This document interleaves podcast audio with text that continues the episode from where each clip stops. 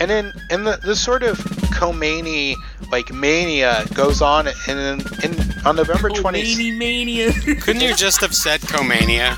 Khomania. This Khomania. Yeah. Khomeini is running wild. Khomeini is gonna run wild on you, brother. This Sunday. And ironically, the Iron Sheik would be just as opposed to Khomania as he was to Hulkamania.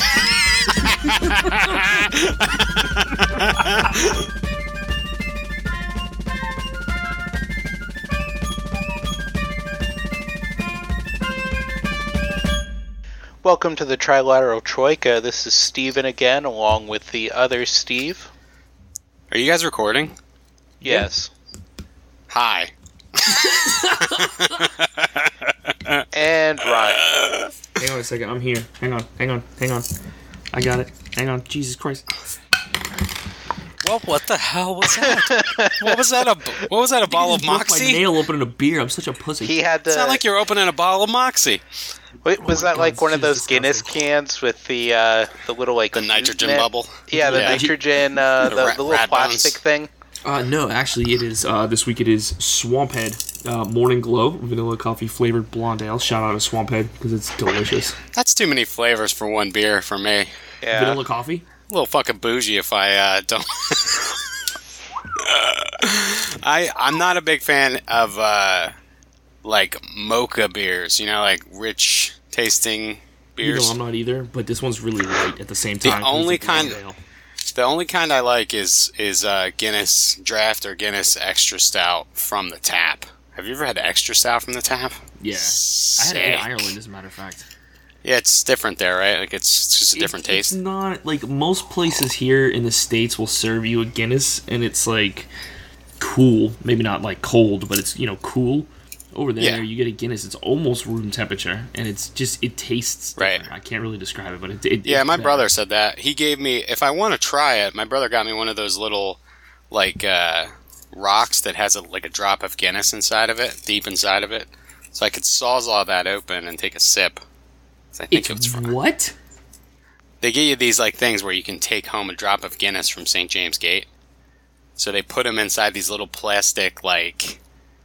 They almost look like, I don't know, it's just like a little like glass display piece that you can put on the counter and say, that's a drop of Guinness from St. James Gate. And inside this rock is a drop of Guinness? It's glass. It's like glass. You made it sound like it was some sort of like far right, like...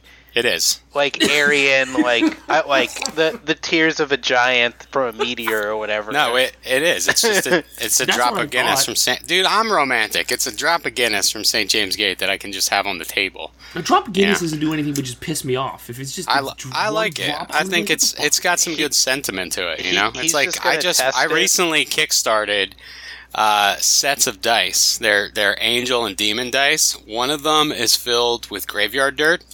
And the other one's filled with crossroads dirt. But see, that's cool. See? So you think crossroads and graveyard dirt's cool, but a drop of fucking Guinness from St. James Gate. That's bullshit. It's a drop. It's one drop. One itty-bitty drop. You know what I think, guys? I think you're alcoholics. That's what I think. You're just going to be that ice cream tester guy where you're just going to, like... You're just going to lick that little bit of Guinness. You're just going to be like 200,000 flavors. Yeah. Listen, I'm not a damn alcoholic. The troubles. This isn't my second beer I just opened. God. Did you just open another beer? Would you chug it while I was rambling? You've literally opened two beers within a span of like 3 minutes. Yes. 3.5 minutes. Listen, one I had to chug to get ready for this. To quote Angela's Ashes, you have the Irish thing. Oh my god. So speaking of Irish people, yeah, let's talk about the most Irish people. The Shah of Iran. When we last Mohammad left Reza our gang Pahlavi. The TLDR up to now. So last time we had left off was that Mossadegh, the Prime Minister of Iran, had nationalized the Iranian oil industry and was coming to blows with the United Kingdom. And the United Kingdom was really looking upon this disfavorably, and they wanted to deal with this as it was going on. And it's also causing, a lot of internal problems in Iran. There's a lot of economic issues due to the fact that the British have instituted a complete boycott on selling to Iran, and foreign oil industries have also sort of boxed Iran out of the oil market. What specifically were they upset about? Well, the idea is that if Iran can nationalize their oil industry, what's to stop any other country that has an oil industry from nationalizing? I still see the problem still. Meaning that, you know, they can sort of force out these European or American corporations and take over the oil for themselves. Still failing to see the issue. Let these motherfuckers have what's rightfully theirs. It's there. Let's continue. In October of 1952, Mossadegh declares that the UK is an enemy power and cuts diplomatic ties with Great Britain. The British had relied on oil for the Royal Navy, and so they appealed for the U.S. to step in, mostly because the U.K. is unable. We can't move our boats. is unable to really deal with this in the aftermath of World War II. This is quite a kerfuffle we have here. Yeah, what's wrong with y'all? In 1953, Dwight D. Eisenhower becomes president of the United States. And his administration is courted by the newly instated conservative government in Great Britain, that of Winston Churchill. And he petitions Eisenhower to remove Mossadegh from power. He argues that Mossadegh would rely on the Tudeh party, which is the Communist Party of Iran, to remain in power, and that this would be essentially a backdoor for the Soviet Union to take control of Iran. What's your problem with Winston Churchill? We're going to have a whole episode on him, so there you go. All right, we'll do that. And contrary to what you might hear, a lot of people, when they sort of talk about the overthrow of Mossadegh, they sort of portray it as the United States, you know, wanting to take over. But the U.S. wasn't largely involved in Iran. It had mostly been a British-dominated sector of the Middle East. Most American interests were in Saudi Arabia. But there was a fear among American oil corporations that if Iran was able to nationalize their oil industry, that a flood of cheap oil onto the market could cause, you know, oil prices to drop and then the profits of American corporations. Exactly. I mean, that's pretty much that sums up the whole thing right there. And in March of 1953, John Foster Dulles of the airport fame, who is the Secretary of State at the time, he directs the CIA, which is actually headed by his brother Alan Dulles, to overthrow Mossadegh. Alan Dulles. And that's right. He was the director of the CIA, right? Yeah. Yeah. Okay. On April 4th, 1953, $1 million are earmarked for any way that could bring down Mossadegh, and the CIA station in Tehran would begin a propaganda campaign against Mossadegh. They named this Operation Ajax, and it is headed by Kermit Roosevelt, who is the grandson of Teddy Roosevelt. He's actually Kermit Roosevelt Jr. His father was Kermit Roosevelt Sr. You know, I have a big problem with Mossadegh. He's a terrible person. I am Kermit Roosevelt Sr. He slandered Piggy. She needs oil for her mascara products. Give me all your oil before I start using oil that I'm going to get for Miss Piggy. The desired end goal of Operation Ajax was for the Shah to dismiss Mossadegh by decree. But the Shah, as we've talked about before, you know, he's very insecure.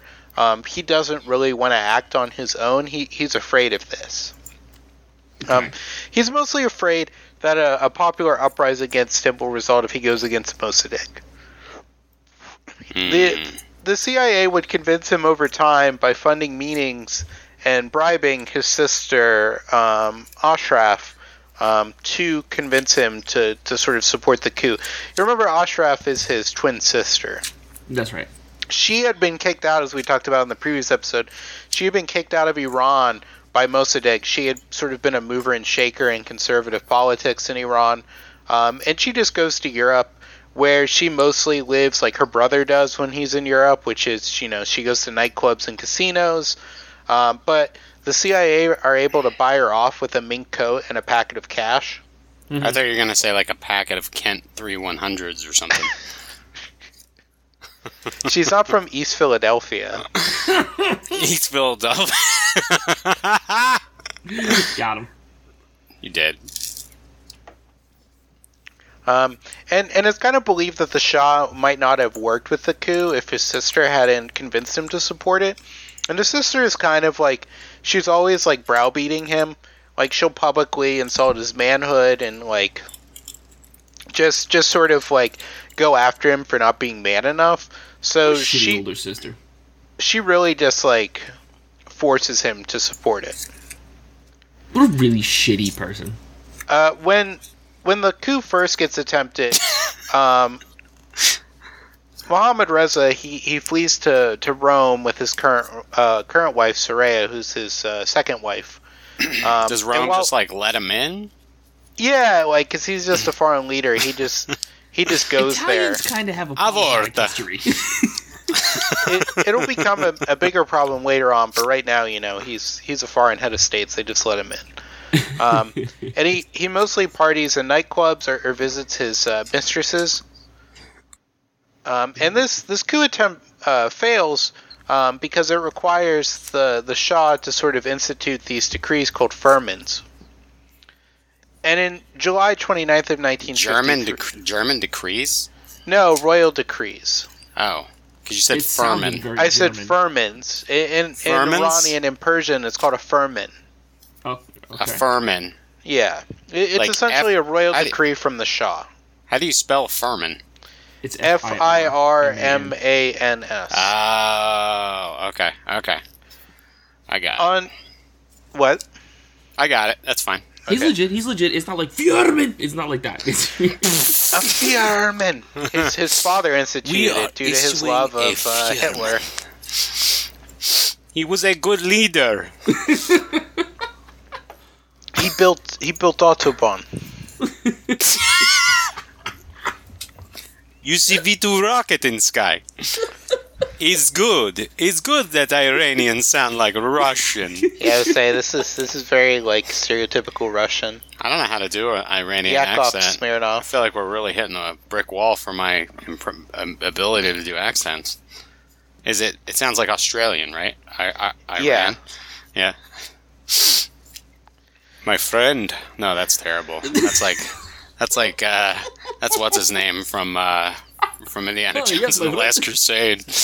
Indy, like Henry, follow me. I know the way. I said no camels, Indy. Like racist, and we'll just kind of lump all the Middle Easterners in together to the same kind of accent because I don't know how to differentiate between them. You know what's great? There's a series of YouTube videos. This is how I figure out how an accent sounds. There's a series of YouTube videos where people that are good at doing foreign accents, they like go through a series of videos and like show you each individual region. It's kind of cool. Yeah. On July 29th of 1953, Ashraf comes back and just sort of browbeats her brother into returning to Iran. And, when you say browbeat... Yeah. What do you mean? Like, just sort of, like, yelling at him, and, like, she publicly questions his manhood, and just sort of, like... just essentially calls him a bitch and gets him to return to Iran. You have no dick. You're such a small little penis. Go back to Iran. Oh my god. And on August 1st, 1953, the Shah returns to Iran and he secretly meets with Kermit Roosevelt. Hello, welcome, Mr. Shah. Welcome here, Mr. Shah. Well, what Roosevelt does is he hides in a car. It's not going to fucking stop, by the way. We're going to keep doing it every time you fucking say Kermit. So you might as well just say Mr. Roosevelt. Yeah, because we'll forget his first name's Kermit within about 30 seconds. He hides in a car and it drives into the Imperial Palace grounds. And in it, he had Good thing you said grounds. Oh, my God. So much editing's gonna be needed. It tries it right into the Imperial fucking palace. Fucking asshole. What is that car coming at us at a high rate of speed? Oh, that's just a shot. Just chill. He's going to stop in the loop outside. No, he's coming straight from the grounds. But he sort of hides in the back seat, sneaks into the palace. He meets with the Shah, and then he gives him $1 million in Iranian currency in a safe. What? I need friends like that. So he convinces the Shah to come on. During this time period, mobs from Tudeh, the Communist Party, allied to Mossadegh, and pro-Shah mobs would clash in the streets. What about the mob deep? Pro-Shah mob deeps. Did mob deep show up? Go ahead. The Tudeh were not really like loyal to Mossadegh. They were mostly sort of helping him because they believed that they could eventually influence him to join their party. Because the most party. Of Mossadegh's like base is collapsing at this point due to his sort of nationalizing of the oil industry, causing the economy to collapse. Steve, explain the Tudeh party again. They are a communist party in Iran that was mostly established by the Soviet Union during the Soviet occupation of northern Iran during World War II. Okay. What the CIA does during this period is they hire people who pretend to be pro-Mossadegh and Tudeh party members, and what they do is they sort of like rile up other demonstrators or other groups and sort of carry out violence and sort of attack different institutions in order to sow dissent. No! The CIA? No, I don't believe it. How dare you disparage one of our greatest institutions. That's too fantastical to believe, bro. There's absolutely no way that the Central Intelligence Agency... Are you sure you researched this? I'm sure I'm probably wrong, and I'd like to mention that this episode is brought to you by Amazon's Jack Ryan. Amazon's Jack Ryan. I love it. I love the part in that when he finally gets together with Pam. There's a part of me that really wants to be like, Alexa, tell me about the Armenian genocide, just to hear Bezos be like, stay where you are. Just stay right where you are. I'm prime shipping some men in. You just hear a helicopter over your house. But one of the reasons why they do this as well is to sort of make the opponents of Mossadegh and the foreign press believe that Mossadegh himself is instituting these sort of attacks on people. Because there's sort of this narrative that's being spun in the Western press that Mossadegh is becoming a dictator and that he is, attacking his political opponents. Now, let's go back for 1 second here. Mossadegh is the prime minister. Yes. The Mohammad Reza is the Shah. Yes. Are they butting heads at this point, or are they still kind of on the same side? Or is the Shah more of like the figurehead... Kind of like the Queen is in England right now with the Prime Minister there. That makes sense. He was, but that mostly had to do with the Shah being, very reluctant to get involved in anything because he has no backbone. Gotcha. Now, I remember him being a fucking coward. Do they have equal power? Legitimate equal power? Like equal claim, stake, legitimately? Under the Constitution... the Shah has a lot of power and Mossadegh has a lot of power, but Mossadegh had been increasingly trying to reduce the power of the Shah.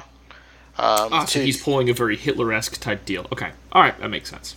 To a degree, I wouldn't go that far. He's not. He eventually becomes, the head of government. He sort of gains dictatorial powers, but it's not really like he doesn't do something where he becomes both, the essentially Chancellor like both Lord chief executives. Okay. Because that's what Hitler does. Gotcha. So onto that, Mossadegh dissolves the Majlis, which is sort of the parliament of Iran, during that time through a public referendum that gave him 99% support. That doesn't sound fucking corrupt at all.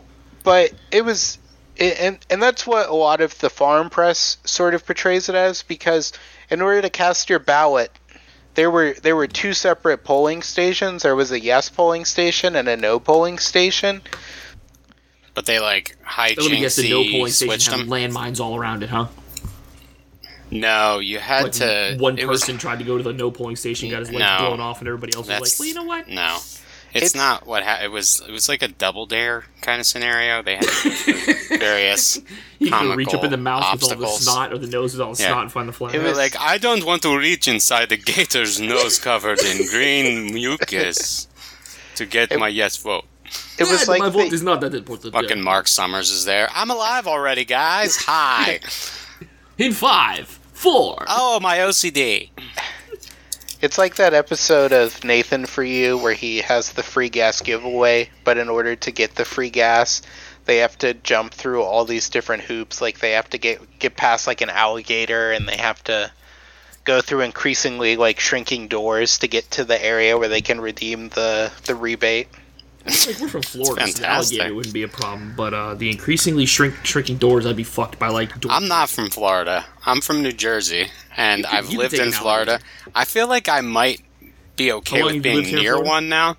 How long have you been here for now? 10 years, almost. That's enough. You could take a gator. Yeah.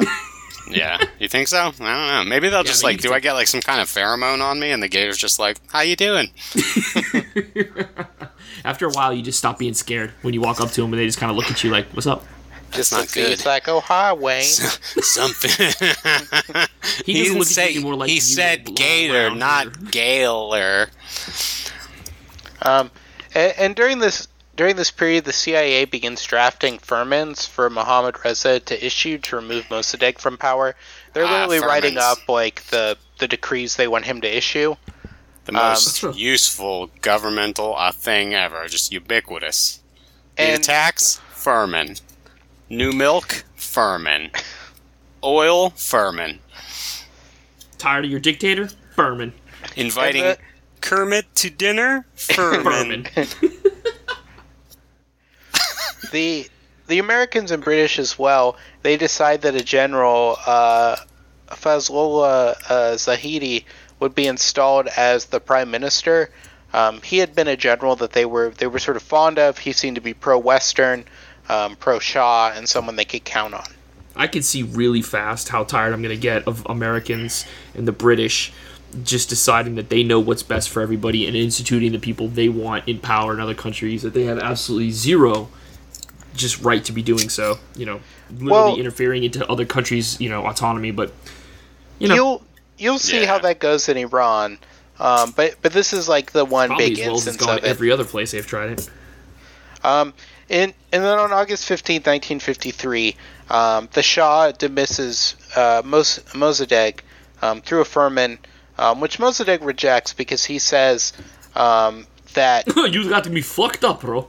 He says that because the Majlis is suspended, then under the Constitution, the Shah cannot dismiss him.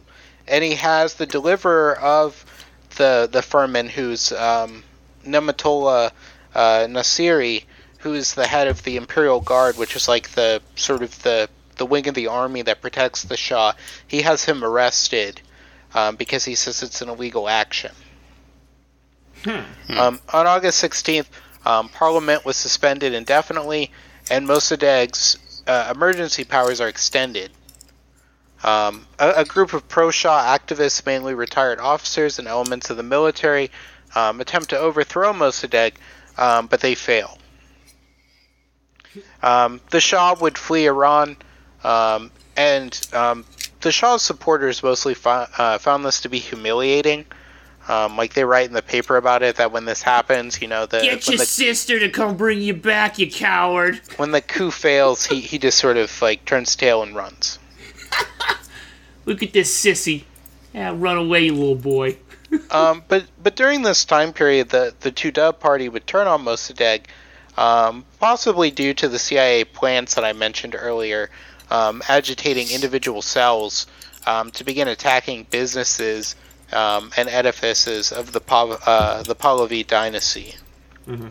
So it's sort of destroying statues, attacking businesses, like I said, and just sort of other things like sort of structures of capitalism and sort of the royal family in Iran. Okay. On August 19th, 1953, pro-Shah partisans bribed with $100,000 in CIA funds, stormed the streets and attack Tudeh party members and other anti-Shah groups. Essentially what had been done is that the CIA hired two of the biggest gangsters in southern Tehran, a guy named Icy Ramadan and Shaban... I got nothing to say. I'm not... Shaban Jafari, who was also known as... Career, that's my rap name, Icy Ramadan. I can't touch that because Icy Ramadan's it's too cold. You get it? It's too icy. And and another gangster named Shaban Jafari. Oh my god, dude! We need to start this rap group. Also, Icy Ramadan and Shaban Jafari, also known as Brainless Shaban. Fucking shit, Brainless Shaban and Icy Ramadan. This is out of control. I feel a rhyme coming out just after saying that. Like I feel like I need to get the next thing in there. Word is born. Whoa, whoa, whoa, whoa, whoa! Don't you be dissing the woo. All I'm saying is that my boy Icy half our listeners, 37 chambers. Half our listeners have Wu-Tang tattoos. Half. Like I said, I heard my boy Icy Ramadan wants to drop 37 chambers. So whatever, we'll see. Oh my god, damn it! God damn it, Ryan. And while after the initial coup failed on the 16th. Zahedi had been in hiding, and he was sort of moving around to different safe houses to evade arrest. Right. But after these sort of mobs take over the streets, he's carried by them on their shoulders into the streets to sort of assume power. And then Zahedi is eventually given the remaining Ajax funds, about $900,000 for his trouble. $900,000 Iranian dollars? Like today's money or then money? In today's money. Okay. Wow. That's a lot of money. That would solve my problems. Yep. Some of them. So, what?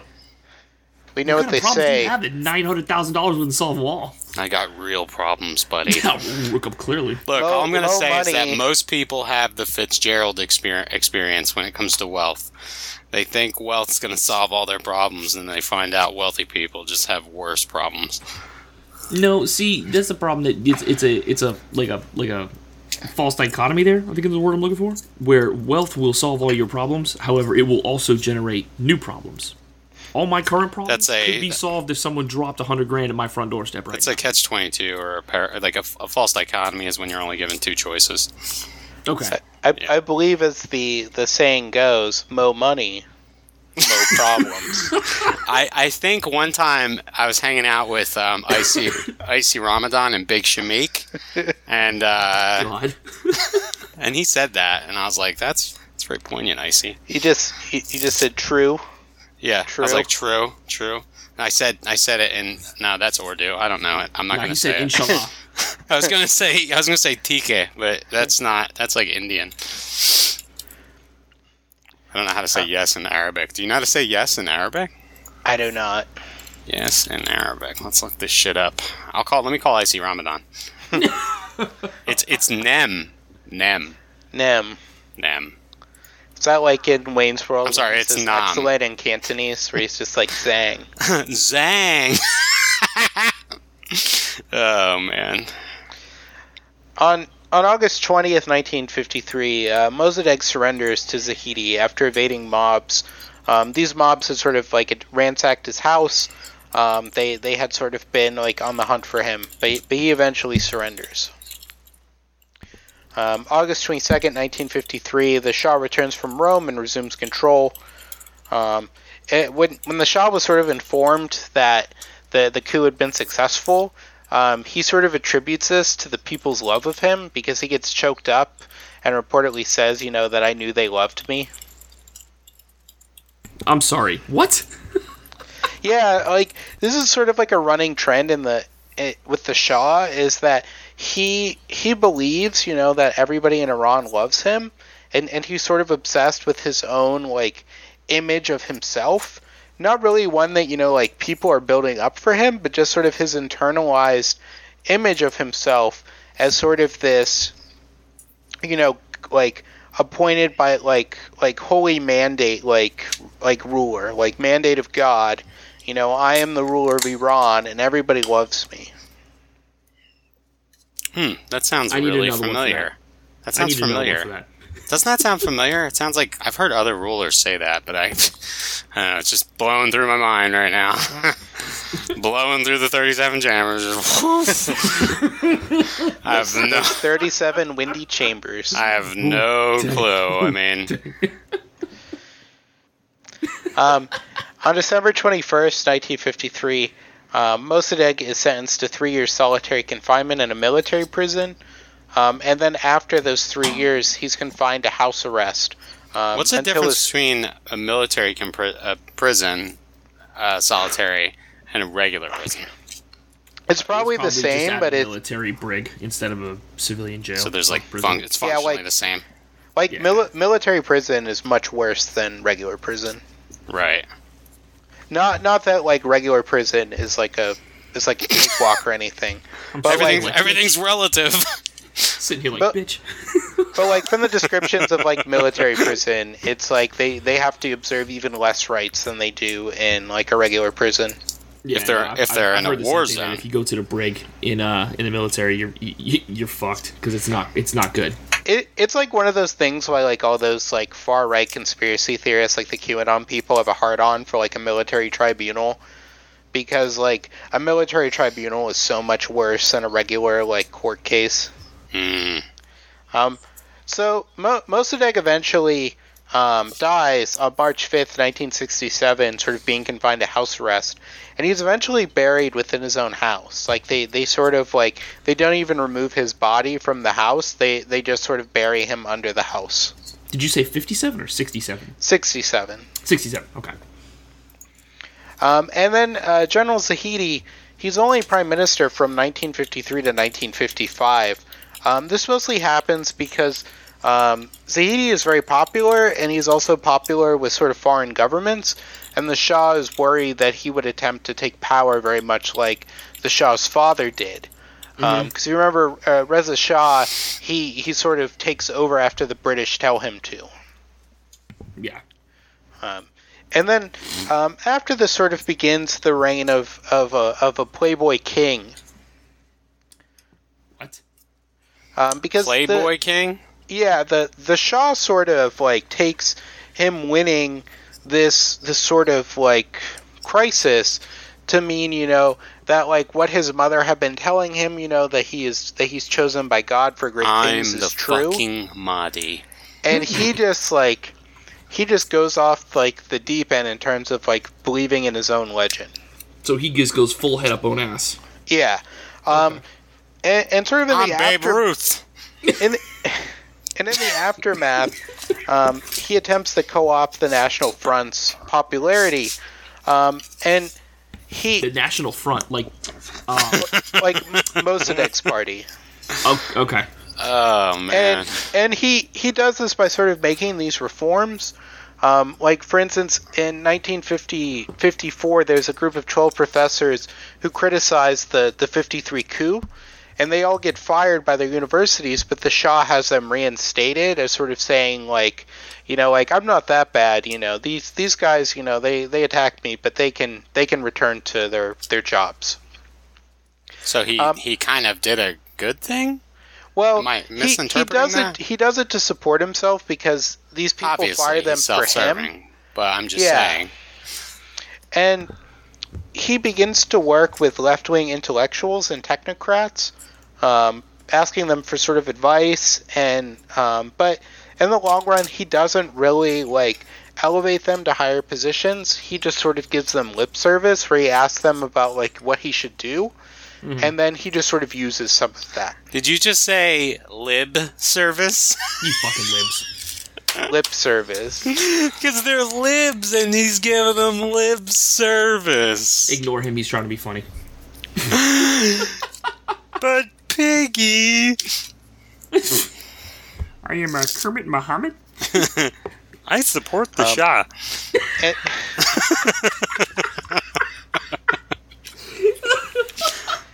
He's all right. The rainbow connection. The bubbers, the Shaw. We'll kill Mossadegh. Oh my god, I thought you were doing the Wayans brothers. I thought you were doing the Kermit version. The brothers? Oh. Like, what? I am a fan. I am a fan of the Wayans. Oh my god. And the Shah during this period as well, he talks up about reforming Iran and sort of taking down reactionary or feudal elements in society. So what year was that? Has good points. This is in like the early, like the mid 50s, but a lot of it's just talk. So like rockabilly is going on in the U.S. and right. I guess it would just be rock, isn't like rockabilly more just like taking that like early 50s like rock and like, turning it. Yeah, I guess milkshake and diners like sort of aesthetic. I'm into psychobilly more than rockabilly, but anyway. Did you watch Grease recently? No, I'm just an old man. I am seriously like I got a friend who thinks I'm like an 80-year-old man because I'm like into weird shit. Like I played bridge this week. I mean, come on. Yeah, have you played Pinochle? I haven't played Pinochle ever. My mom is like a Pinochle master, though. Oh my god, I love Pinochle. She's sick. Learns how to play Pinochle. My mom would fuck you up in Pinochle. Bro, listen, that's like somewhat. Okay, side note: I learned how to play spades in the county jail, and I learned how to play Pinochle in prison. Dude, I played. It's hilarious when it's like I got a black dude on my team who knows I know how to play, and we play against a team of somebody who's like, look at this white kid trying to play spades, like he knows something. It's like your Finding Forrester moment. Yeah, it's like, bro, like I'm in the county, don't fuck with me, I'm telling you. I'll run a Boston on your ass real quick. Oh, man. Yeah, spades is fun. I doubt Mossadegh played spades. Yeah. He had a lot of free time, though. He probably reached out to people who played spades, but he probably never... I do not want to learn. I've got three in the possible. What you got? But the Shah released several key spades, like, champions from jail in 1955. I'm making things up. Go ahead. The Shah as well would begin courting the Ulema, which is sort of the like body of Islamic scholars that sort of dictate things on society. It sort of in sort of like in the Middle Ages and such. It depending on the locality, the Ulema was usually like the courts or whatever. They would sort of fulfill a role where you would come to them and you would ask them about different parts of like scripture and law, and they would dictate on it. And sort of to gain their approval, he would begin persecuting the Baha'i faith again.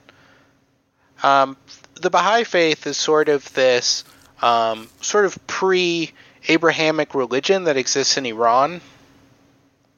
Still? Yeah, there's still Baha'i practitioners. They're sort of their ability to participate in society is very limited still, obviously, due to the Islamic Republic. But there's still an extant religion. And the Shah makes it illegal for them to congregate.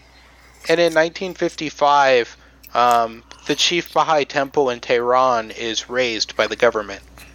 Oh, interesting. And during this period as well, foreign journalists and diplomats criticize the Shah. And they're essentially saying that he's like giving too much power to the ulema and letting them run wild. And sort of the ulema being a protected class, we'll come back to sort of bite the Shah, which we'll go into.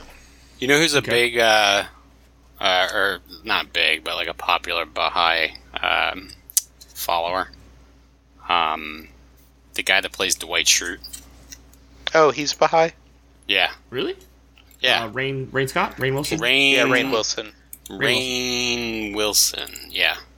Yeah, it's one of those religions like Zoroastrianism. It's actually a really interesting religion. It's very very inclusive, and it celebrates like all religious experience or something. Actually, to correct myself, I believe Baha'is from like the 19th century, but still, it's one of those religions like Sikhism.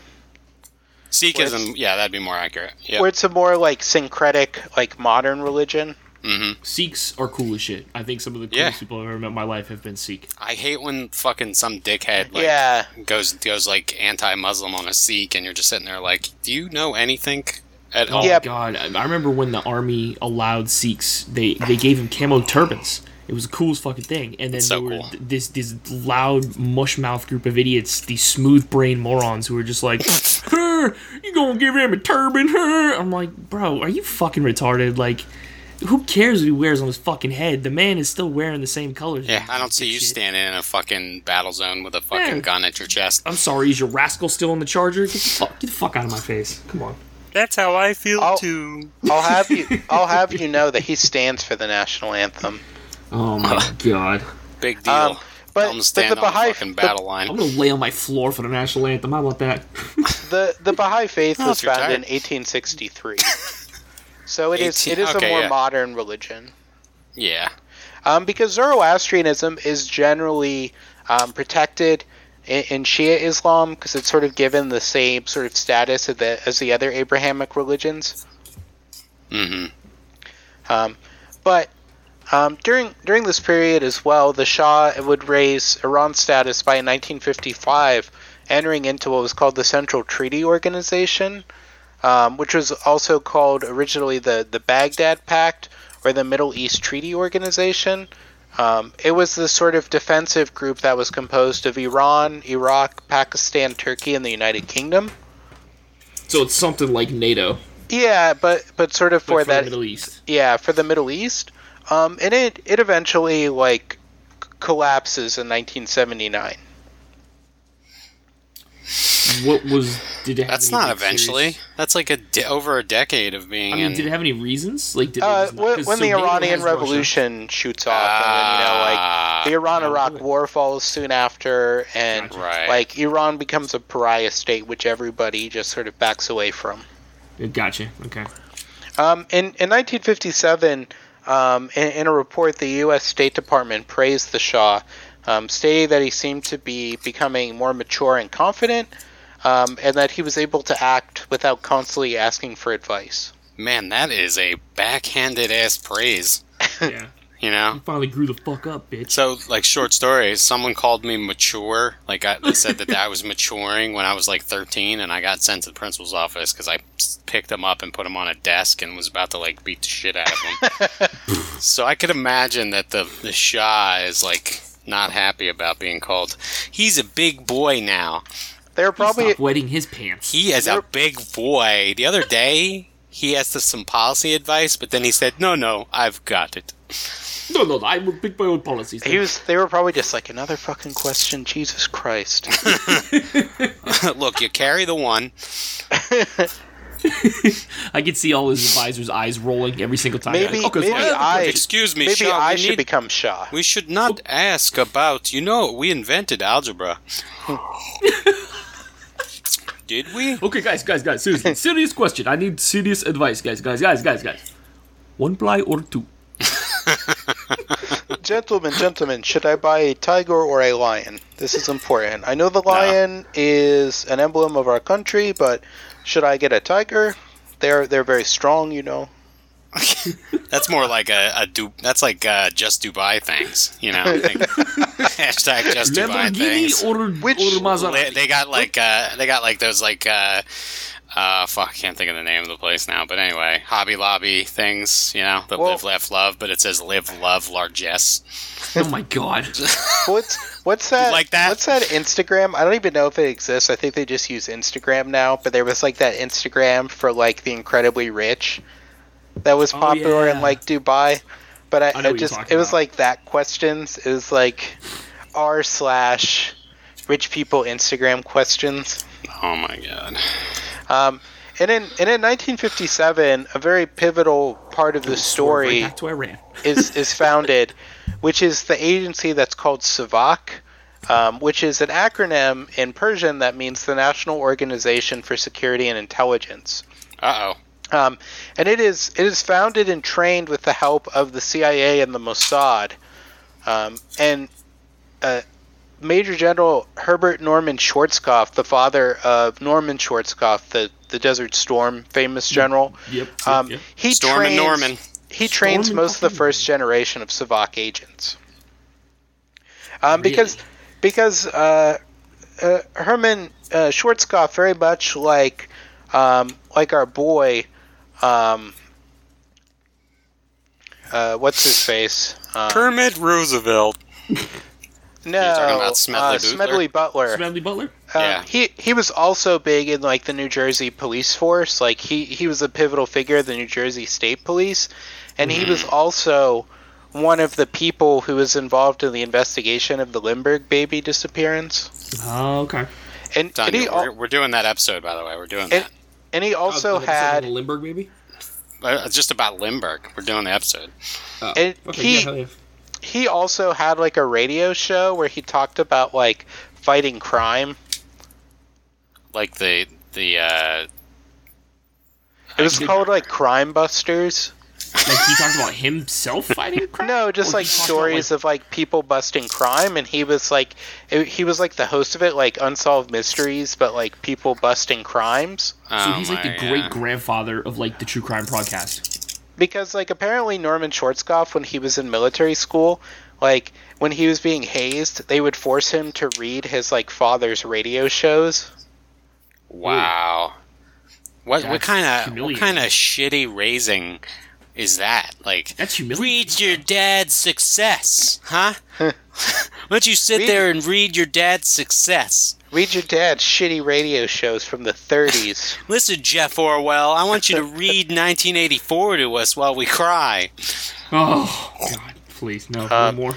And SAVAK is like the secret police. And they would silence, jail, and murder the enemies of the Shah and the state. You're saying secret police in general, yes, right? Yeah. Yes, they would disappear people. They would jail and imprison people, and they would surveil people, and they would effectively cripple any left-wing political movements in Iran and cause dissenters to seek refuge in the Ulema, because sort of all the avenues of dissent within the left wing had been sort of like crippled or destroyed by SAVAK. The true power of resistance lied within sort of the Ulema, within the theocratic community, which is very similar to what would happen in communist countries like Poland, where in Poland the Roman Catholic Church became like the primary center of like anti-government sort of agitation and demonstration, because the church was a protected class, and the same was true within Iranian society with the Ulema. Okay. In 1958, General Viola Garahani had attempted to remove the Shah from power in a coup d'etat, but he was thwarted.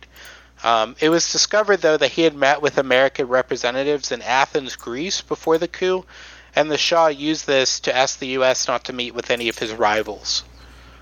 So he was able to stop this coup, and he used it as evidence to sort of hold against the Americans, saying, you know, that he knew what they were up to and that they needed to stop. Hey, got you with your hand in the cookie jar, please. No more. And just sort of an example of how far the Shah had come. There was an incident in 1959 where a British company had won a contract with the Iranian government, but at the last second it was canceled, and the contract was given to Siemens, the German corporation. The mattress company? No. No, like the sort of like industrial like German corporation. Yeah, okay. I worked at a couple of their facilities. Fucking assholes. There's a big office. I think it's one of their regional headquarters. Yeah, it's right around the corner. There's they have a big facility right around the corner from my house, over off I'm not going to say what street, but over there. And the British embassy does an investigation into this, and they uncovered that the reason why he had canceled the contract inside the one with Siemens was that Mohammad Reza wanted to sleep with the wife of the sales agent for Siemens, and that the Siemens agent had made an indecent proposal and had consented to allowing his wife to sleep with the Shah in exchange for winning back the contract. There's nothing wrong with that, because the thing is that's what? How... You're pouring your wife out. That's how pharmaceutical reps work to this day. that's just business. I don't know. On July 24th, 1959, the Shah gives Israel de facto recognition by allowing an Israeli trade office to be opened in Tehran. Oh, he fucked up. That functioned as a de facto embassy, and this offends most of the Islamic world and many of sort of like hardcore Muslims within Iran, Because at this time, most of the Muslim world is still trying to actively destroy Israel. Israel was what, 47? 49. 49, okay. And after that war, even to today, Saudi Arabia was in a de facto state of war with Israel until the late 2010s. So essentially about 70 years they were in a de facto state of war. That's crazy. So most of the Muslim world is very angry about Israel and the events that went down in the 49 war. So for the Shah to make this sort of diplomatic choice is very angering to a lot of people. Okay. On December 14, 1959, so you have to remember this is right before Eisenhower leaves office, because in the 1960 election is the election between JFK and Nixon. Eisenhower visits Iran, and the Shah tells him that he has two external threats. He has the Soviet Union to the north and sort of these Arab socialist governments to the west, like Iraq. Look, I got these Soviet pussies up top, and I got these fucking libs next door. Can you please get me out of this position? And most Arab socialist countries are heavily aligned to the Soviet Union, so he sort of uses this as an excuse to get more military aid. That son of a bitch Trotsky, I had to kick his ass out twice already, okay? He moved into two different neighborhoods. Cockroaches. They keep coming. He kept coming in, he's been kicked out of 6,000 countries. I was doing some research on him. I came across podcast Trilateral Troika. So Trotsky, though, you're not coming in here. Anymore. No. They're gone. They're gone now. And then he was kicked out of the countries that came after them. Sorry. And he uses this to sort of convince the United States government to give him an incredible amount of military aid. What are we talking?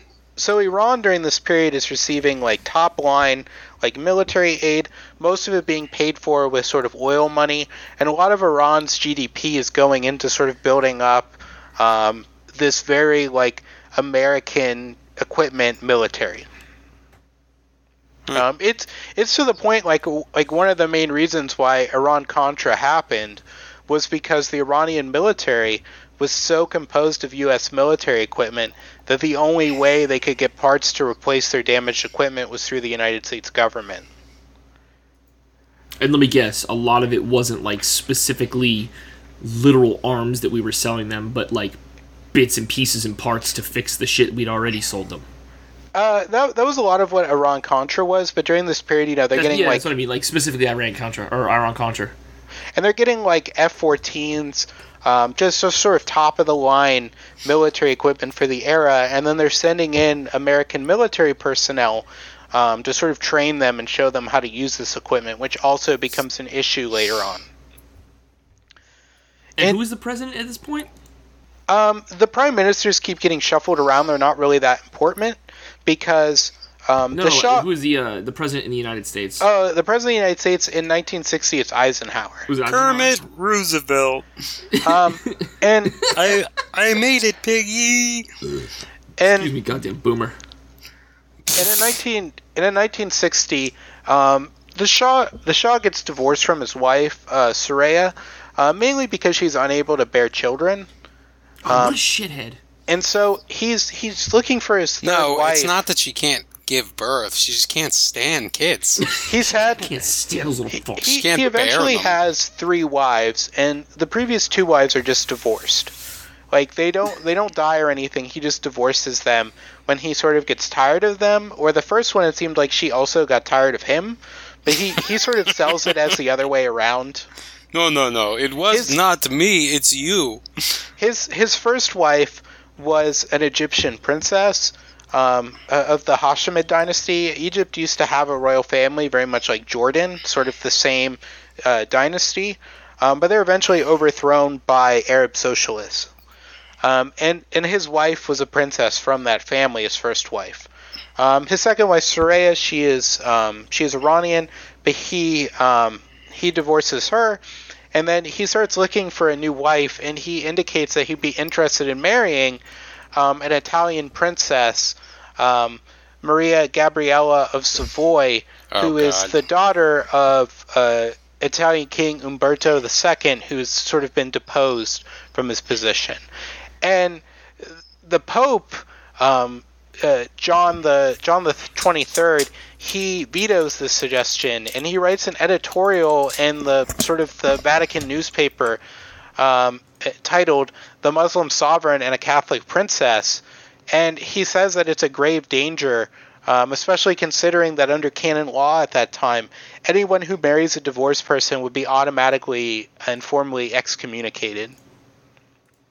So I'm gonna throw something out here, and you guys can see by the pictures. I'll put the picture in the Discord real quick so you can take a look. I'm getting a very Melania Trump vibe from Soraya, Reza, Pahlavi. Oh yeah, all of his wives sort of have that look. Like, holy shit! Like that high cheek. Like it. The first picture I saw her when I googled her, I was like, oh my god, that's like Melania Trump. Looks just like her. Like post plastic surgery Melania Trump. Yeah, if you look at Farah, she's also very like Instagram model like. And that's one of the things that sort of comes back to sort of destroy the Shah, is that he keeps marrying like all of these sort of like supermodels, and even though like people will point out that like Farah did a lot of like sort of charity work, like she's still like taking baths in milk during a period where like starvation is like a real issue in Iran, like people are literally starving to death, and she's like bathing in milk and dressing in like all these like fancy designer clothes, and they're covered in gold and stuff. Bathing in fucking what? Never mind. And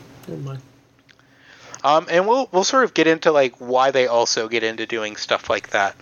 Just because they're rich, is it like the rich psychosis kicking in? It does, and then eventually he tries to sort of compare himself to King Cyrus, the sort of like biblical, historical, like classical Persian king. Mm-hmm. Cyrus the Great. But during the 60s, demonstrations and increasing opposition to the Shah from within Iran keeps popping up, but the Shah keeps dismissing it as sort of foreign agitation, and he usually attributes it to the CIA. I mean, he's not wrong mostly. I mean, he could probably attribute it to the CIA and not be wrong 90% of the time. But a lot of it is just that he can't come to terms with the fact that the people of Iran are like mad with how he's dealing with the country. Like, these demonstrations are legitimate, like they're grassroots sort of demonstrations against the Shah. Because you'll have to remember, and you'll sort of see this later on, is that the United States government and the CIA, they want to keep the Shah in power.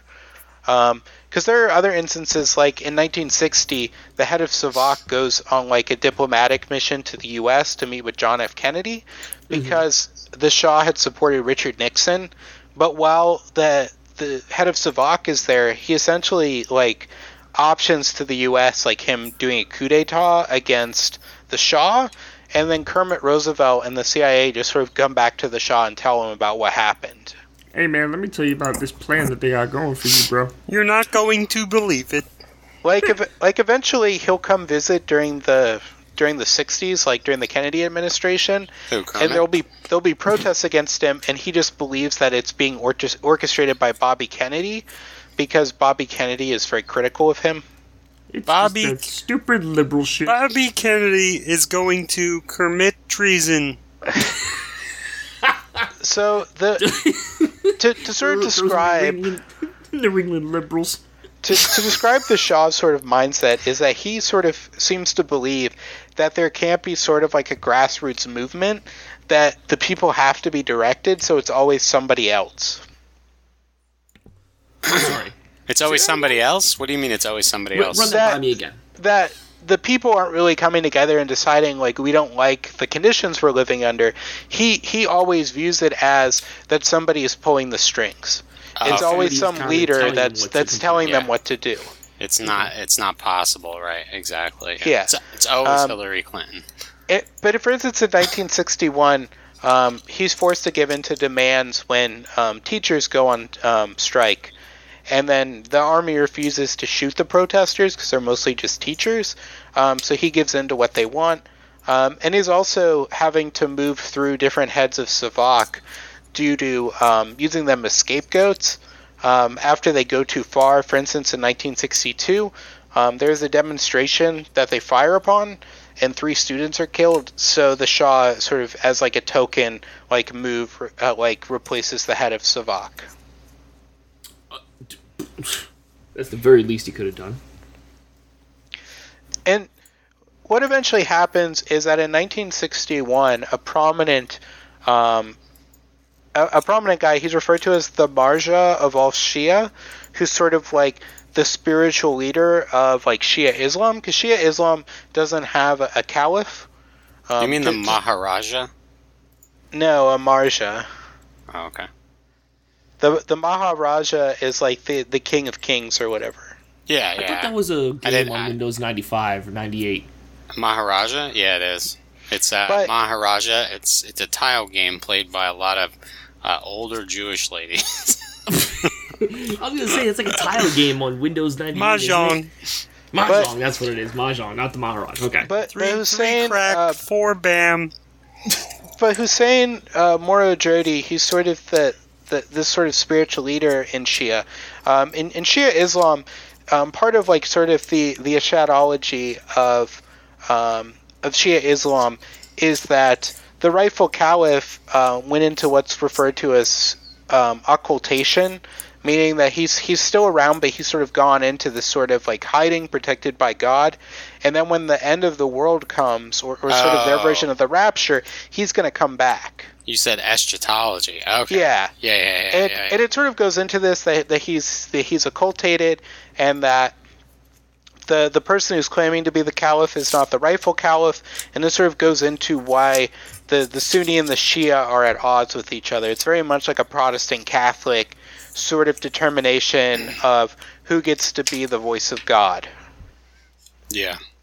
And under Hussein Borojurdi is a Shia Ayatollah named Khomeini.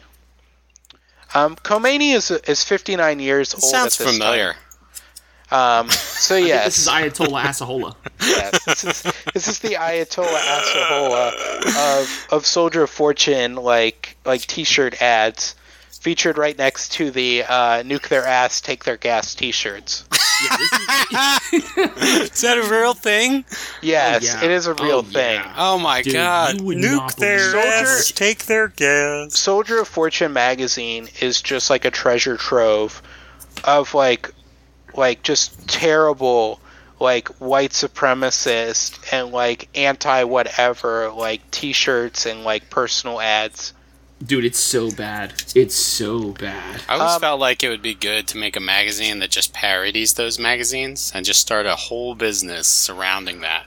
Like, not Mad Magazine, but, like, literally a Soldier of Fortune magazine that was misspelled slightly. And you just put it on the same rack and just like have... Like Soldier with a J? Yeah, like Soldier, you know? Soldier of Fortune.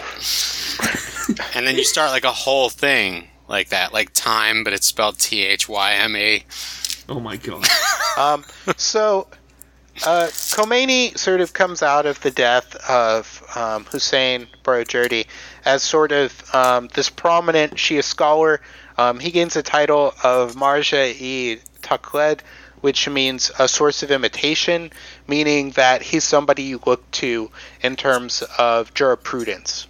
Because the ulema is sort of very similar to like rabbis, whereas the rabbis are more of like they're less of a priest class, and they have sort of more of like a judicial role within like religious law, and the same is true with the ayatollahs and these high-ranking imams.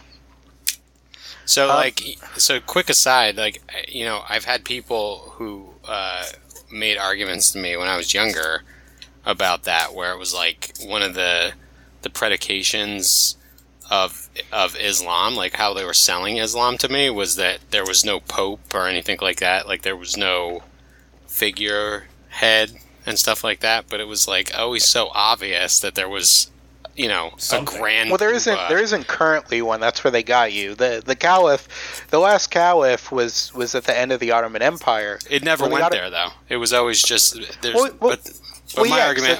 But you understand my argument, right? Yeah. Like there's clearly like imams that hold sway over communities and things like that. Fucking bishops. Like, you know? like Iran, like not all Shia Islam, like not all of Shia Islam looks to the Grand Ayatollah as like a pope-like figure, but right. within the nation of Iran, the Grand Ayatollah, the supreme leader, is not only like the dictatorial sort of leader of the country in the same way a monarch is, he's also like the pope. Exactly. And the and the pope himself is very much like a monarchical like position within the Catholic Church. Yeah, it is. Even more so when the papal states existed, but even today it's still based in those sort of roots. Absolutely, yeah. Absolutely. It's a private army. It's fucking ridiculous. And with Khomeini is that he's mainly a teacher, and all the students he's been teaching at the seminary, they established what's called the Society of Seminary Teachers of Qom, which is the Iranian like holy city that he holds a seminary in, and this will eventually come back to play a key role in the establishment of a new government after the victory of the Iranian Revolution. Okay. So sort of the seeds of the revolution are being sowed at this time, and he's sort of raising up all these sort of Muslim scholars who sort of support his sort of view on Islam and its place within society. You would think that which we'll get to. An ancient country would have a class of intellectuals that would take the long view on these things. Is there any reason why they didn't? Well, usually the Ulema are the intellectual class, but they've been co-opted essentially. I wouldn't really say that they've been co-opted. It's just that they're sort of a divided camp within these prominent sort of figures within it. It would be like if you imagined like in academia, like or sort of science, you know, all these like prominent scientists like that show up and do like YouTube videos. Uh-huh. Like if that guy actually had, you know, authority. Oh my god. So the problem with the Ulema is not that it is decentralized. The problem is that it's centralized but fragmented. So just so you know, I would be totally fine with Electroboom being like the head of the Department of Energy. He'd have to be a U.S. citizen first, but I would be totally fine with that because he lives in Canada. So they have like sort of these cults of personality along these Islamic thinkers. And there is an emerging left-wing intellectual class, but they're constantly being curtailed by SAVAK. And like I said, the Shah is sort of courting them, but he's sort of like also like cutting it off with them. He's not giving them any positions of power for too long. Sort of these left-wing intellectuals are not given, you know, the prime ministership for more than like a year or two. And then he just sort of relegates them to sort of the backstage as soon as possible. So he basically lets SAVAK... fuck with the left-wing activists and the students and stuff, but just a little bit. Just don't go too crazy with it, but you can fuck with them a little bit, but don't go too crazy. Yeah, they're disappearing and threatening people, but they're not like, you know, it's on Stalin levels of repression yet. Yeah. In 1962, this is sort of when Khomeini comes onto the national stage. The Shah had made a local council election bill that would have given women the right to vote for the first time. Oh, and also, shit. And also the ability for non-Muslims to run for the council to sort of be in political office. So this guy's way too progressive. He's way too, he reminds me of Mossadegh.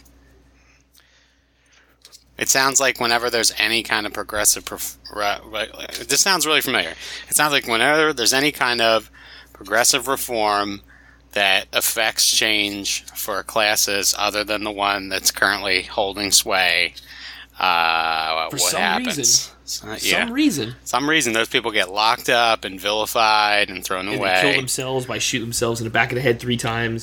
That's the preferred method of suicide. You know, you just want to aim the gun directly at the back of your head. If you get 2 bullets, it's not going to be enough. You need the 3 at least. Yeah, and you know, once you hit the back of your head, you want to just stand back up and aim again. You know, you want to make sure, you know, if you have a dog or some other pet, you know, that they're just sort of locked in another room. Yeah, away from where you're going to kill yourself. Right. You know? You need to know your target and what's behind it, you know.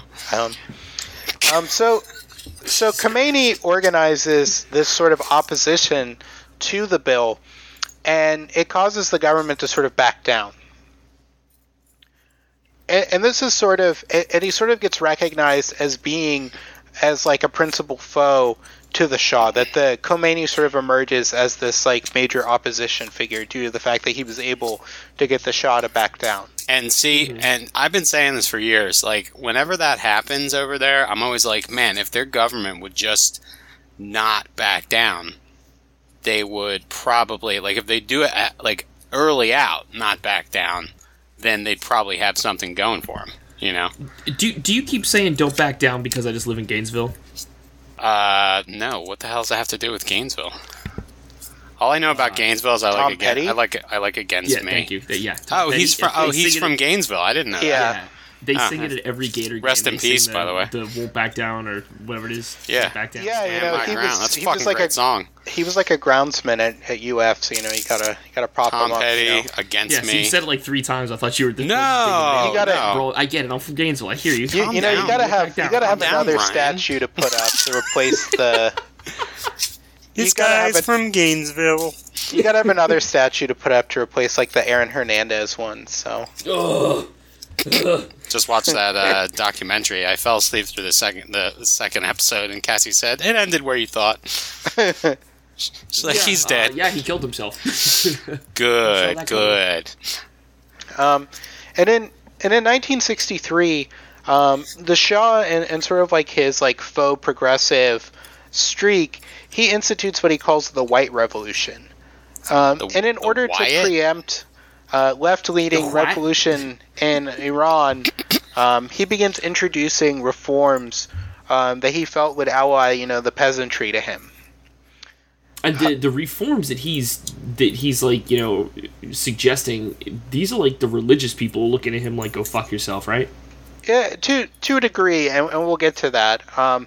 So initially, this is very similar to what Mossadegh did, where he sort of like makes reforms in order to prevent the Communist Party from offering those reforms, to prevent Tudeh from. He sort of steals their thunder.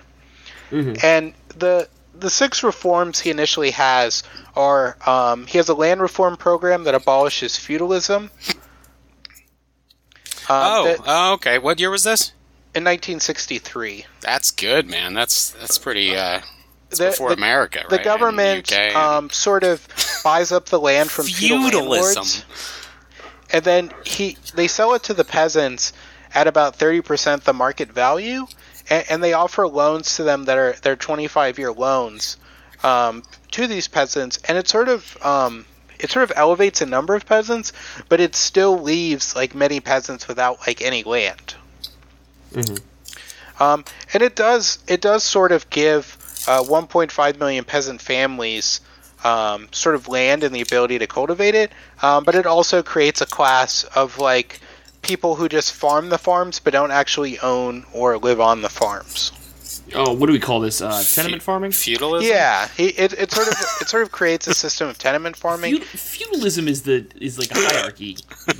God damn, fuck. Okay, next episode we're going back to the Middle Ages for this goddamn clown. Let's go to King Henry VIII. He does a nationalization of forests and pasture lands to sort of create almost like a national like park system. To sort of protect these areas from being destroyed. This is the Shah, right? Yeah.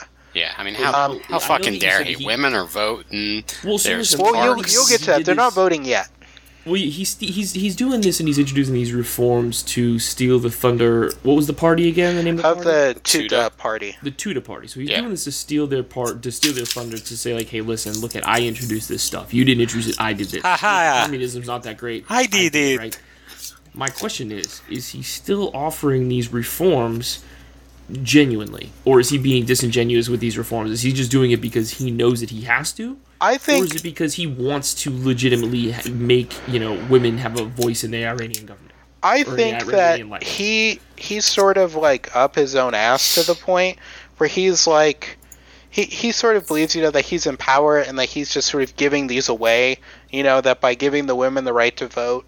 which he eventually does, which I'll get to in these reforms, is that, you know, he's just being generous and sort of, like, charitable.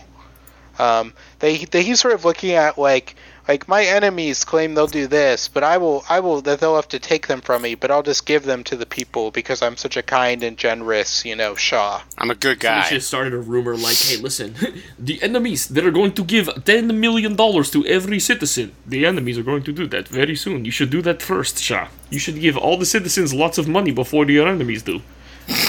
He privatizes government-owned enterprises.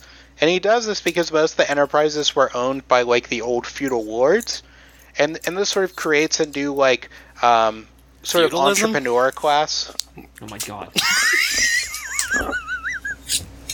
Feudalism? In the ankle. He institutes a profit sharing for industrial workers and private sector enterprises. So it gives factory workers and employers 20% share of the net profits of the places where they worked, and he also gives a 20 productivity bonuses. Oh my God! He extends the right to vote to women, and then he also forms a literacy corps, and it was that those who had high school diplomas. They'd be required to either serve the country as soldiers through conscription, or they could also sort of go as sort of literacy teachers to the villages. Because in 1963, approximately 2/3 of the population was illiterate. All right, let's stop right there for a second. How much of what you're saying right now is namby-pamby positive shit that he did?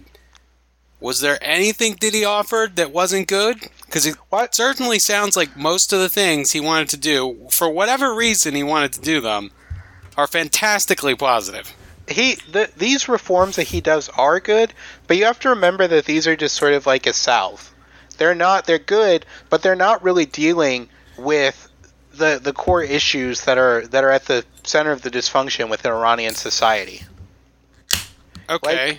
This is the equivalent of people saying we're going to offer coding camps for inner city youth, and that's right, going to completely yeah, we're going to completely destroy poverty, and just because you increase literacy doesn't mean that so he's basically putting a Band-Aid on a wound. Yeah, he's putting a Band-Aid on a wound.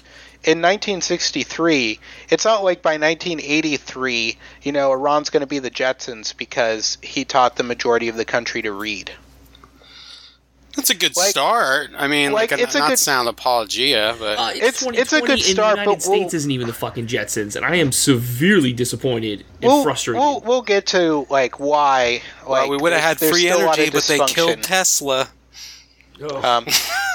But sort of by the end of the Shah's reign in 1979, they institute about 19 of these reforms. Steve, let me ask you a question. Where the fuck is Icy Ramadan while all this shit's going on? Is he just writing rhymes, watching Scarface in a hot tub? He's in the Persian Gulf on a speedboat being chased by a helicopter. Of course he is. It's like the Biggie video. Yeah. Oh my God. Dropping sick bars on the Quran. So a lot of these reforms as well, they alienate the rural poor, because, for instance, the land reforms don't really give a lot of them land. They don't give the rural poor land. It only gives a small percentage. It only gives a small percentage of farmers enough land that they can actually, make a profit. The rest of the people who get land are stuck at being subsistence farmers or being tenement farmers. Right.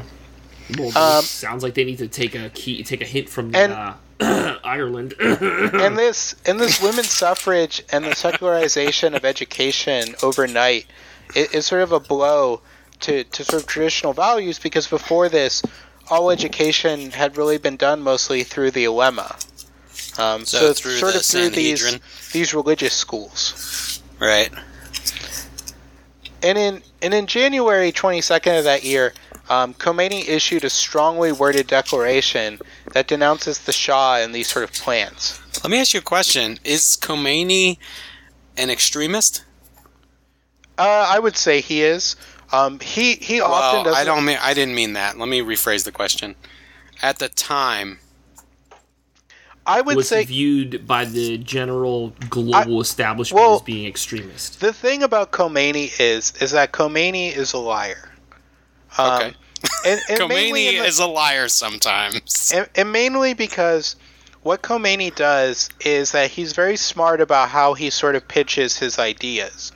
In that when he's speaking in public and sort of as like a figure as he sort of becomes as an opposition figurehead, he sort of puts himself as a nationalist.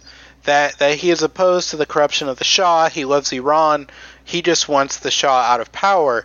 But what will eventually come out in secret is that Khomeini has this belief, and he sort of subscribes to the school of thought that mankind cannot exist without the tutelage of Islam.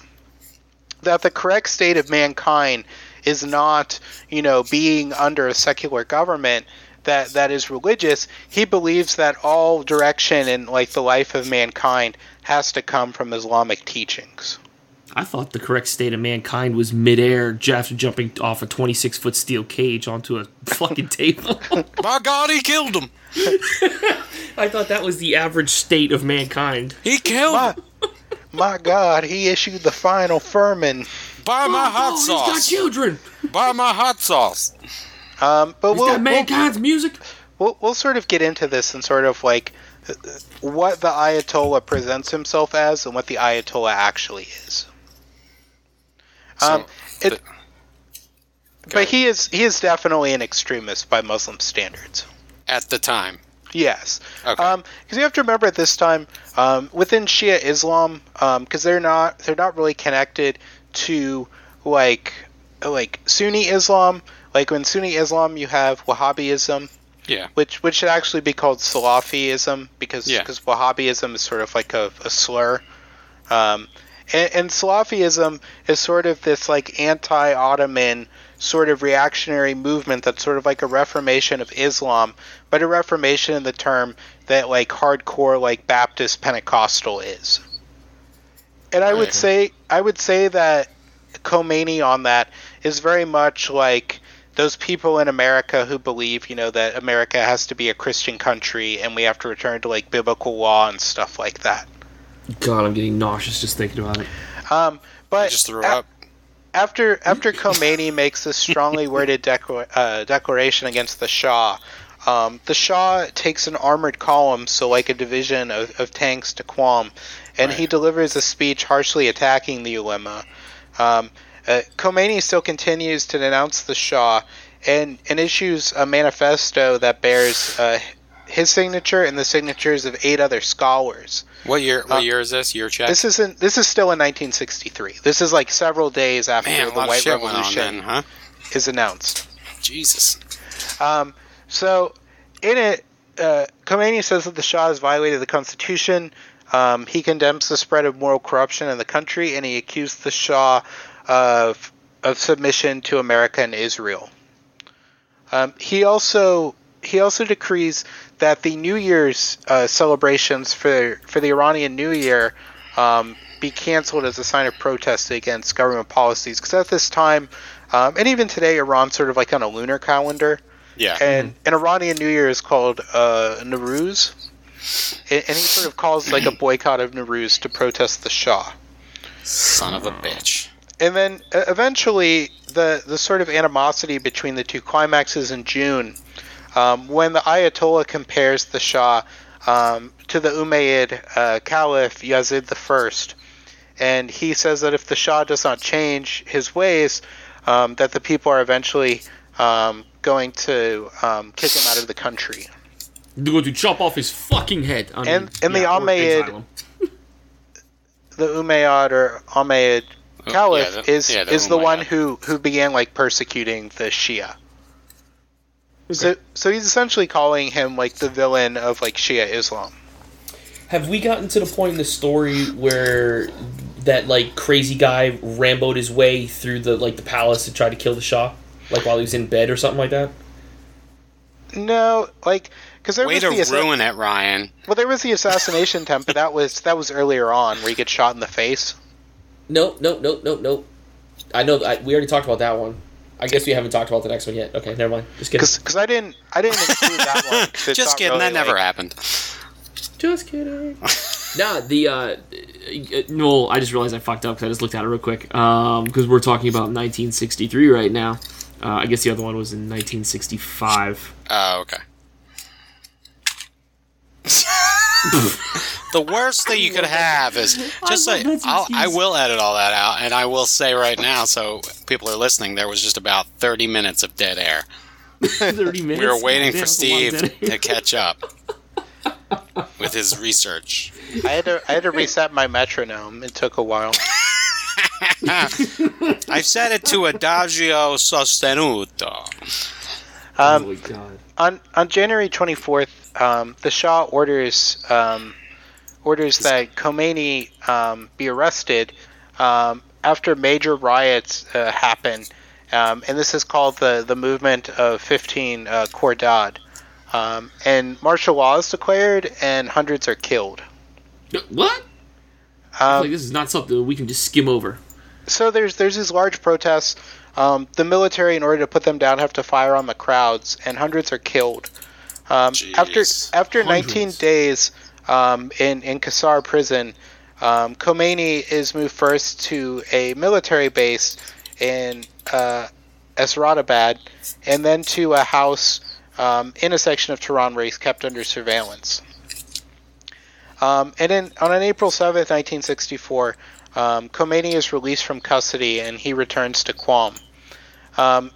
In autumn, he denounces the government for its sort of capitulations due to extending diplomatic immunity to American military personnel, and he calls an agreement is that it's a surrender to of Iranian independence and sovereignty, made in exchange for $200 million. That was loaned to the Shah and his associates. $200 million, Jesus. And he also describes the members of the Majlis, the parliament, who voted in favor of this, traitors, and he calls the government illegitimate. Okay. After he makes this sort of denunciation, he's arrested again. He's immediately taken to the Mehrabad airport in Tehran, and he's exiled in November, and he will be exiled from Iran for the next 15 years. Hey, listen, before we throw you on this plane to get the fuck up out of here, let me tell you about this guy I heard of, Leon Trotsky. You should look him up. Apparently, he's been kicked out of, like, everywhere. He might have some hints on how to live on the land. Bye-bye! Oh, man. Literally, my Middle Eastern accent is like a mix between Russian and the guy who ran the little Rainbow Mart next to my high school that we used to steal Mad Dog 2020 from in Boone's Farm. Oh, that's dude, all, that's you all know it is. Stealing Mad Dog 2020 is the only way to get it. I mean, bro, if you pay money for it, is even in business. If you buy MD 2020, I feel like it should trip some sort of flag, and you should be immediately flagged by the feds or local law enforcement, because you're up to no fucking good if you're buying MD 2020. Dude, it's so bad. The most appropriate imbibing of Mad Dog 2020 I ever saw was we were walking down the street in high school, and there was a bottle of it. Down a toilet. There was a bottle of it in the woods there, right? And this kid we were with, he was just a hooligan. And he decided that he was going to go ahead and he's just going to drink it. And I was like, he had a sip and threw it down and swears that there was piss in it. And I was like, nah, it was probably just Mad Dog. It's the most appropriate Mad Dog 2020 story I have. How sweet was the piss? I mean, I didn't want to go into, like, details, you know, at the time. I mean, to be fair, Mad Dog tastes like piss anyway, so. Yeah. It could have been real piss or it could have been Mad Dog. There's no way to tell. So on January 22nd of 1964, you'll remember that they had passed it's called the Geneva Convention American Force Protection Act, which Khomeini referred to as the capitulation law. The politician who brought it forward, the prime minister, Mohammad Bakhtiar, is assassinated for essentially bringing it out under his watch. Jeez. So violence in sort of opposition to the Shah is picking up.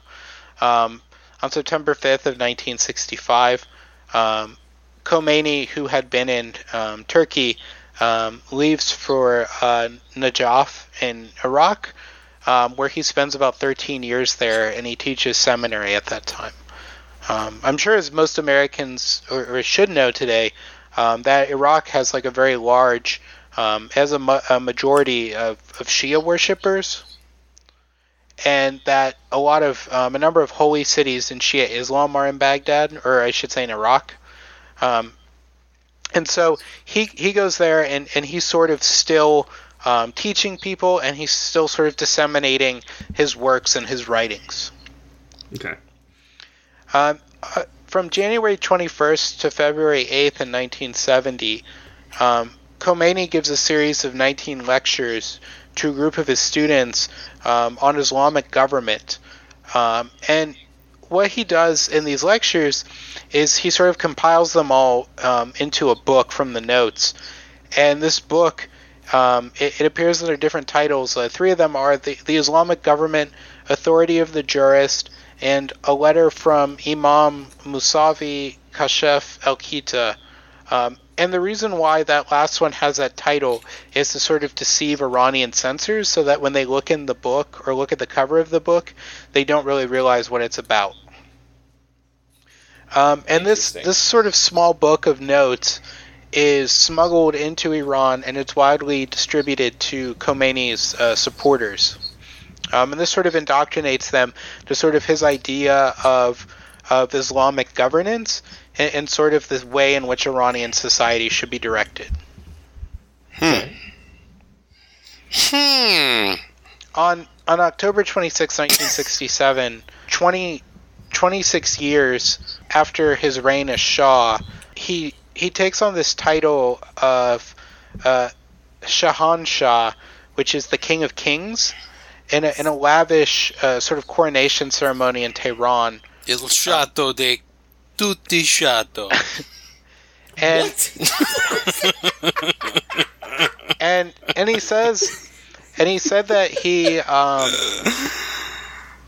he sort of chose to have this coronation ceremony there because he believed that he did not deserve it up to that point because Iran was quote unquote a poor country, and that he believed Iran had reached a state in which he could actually, actively call himself an emperor.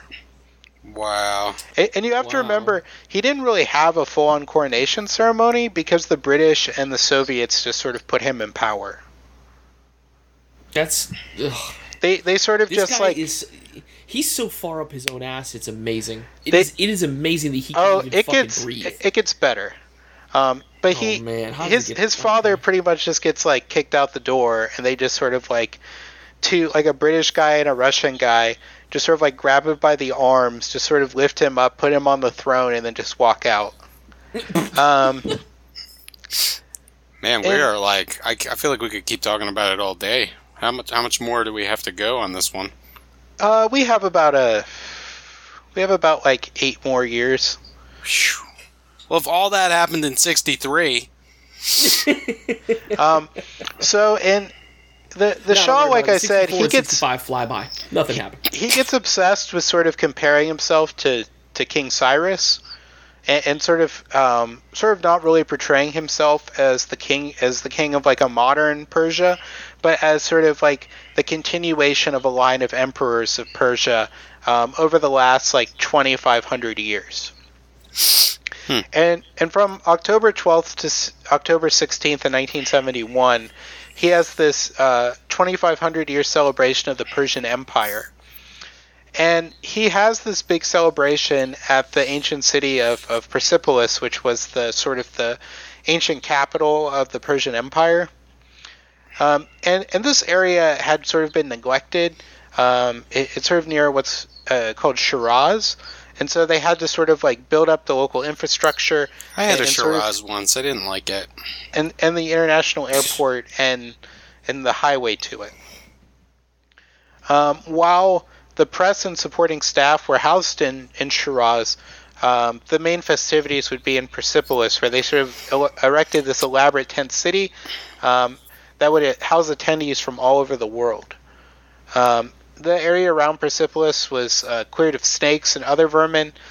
Trees and flowers were planted, and 50,000 songbirds were imported from Europe. And once again, tense, though. And they also had events at Parsegede, which was the site of the tomb of Cyrus, which was in Tehran. But again, they have tents erected. And then 600 guests dined over... like, it's like a big, like, imagine, like crazy... Like Burning Man. Like, that's Burning Man, like Burning or, like, Man. Crazy Rich Asians, but, like, with, like, The Wedding from that, but with, you know, the Shah of Iran. Oh, my God. Okay. 600 guests dined over 5.5 hours, which made it, and I think it still is, the most lavish official banquet in modern history, according to the Guinness Book of World Records. Really? And it had sort of like representatives from all the royal families in the world. For instance, the Ethiopian king, Haile Selassie's family was there, which would also join the Shah, not surviving outside of the 70s. Queen Elizabeth was sort of told not to go to the gathering. She was sort of warned by the government and her own, like, sort of royal minders that it would not be wise to attend. Just because they were afraid she was going to get shot at? Well, no, just that it's like a bad look to go to the big, huge party of one of the most corrupt leaders in the world. Okay. People in the Western press were very critical of this sort of gathering that he had, and Khomeini and his followers called it the Devil's Festival. The Ministry of the Court placed the cost officially at that time at $17 million. One of the organizers put it at $22 million at the time. Nobody really knows what the actual figure is. It's like difficult to calculate, and it's obviously like very a partisan like issue, because there's still people today who like support the Shah. Really? Yeah, it's sort of like Cuban emigres, where they still support, you know, the pre-Castro government, even though it was garbage. Gotcha. And it's also a big deal too, because the area where the gathering is being held was hit by like an acute drought. So there actually was like issues of starvation and famine in the region, and they're having this like huge lavish party where they had like a literal ton of caviar. There's no such thing as acute drought, dude. In 1974, in an interview with Mike Wallace on 60 Minutes, the Shah told Mike Wallace when asked that the rumors of corruption were the most unjust thing that I have ever heard, and he called them a cheap accusation. And he also argued that these allegations are not really as serious as those regarding governments like the United States. Huh.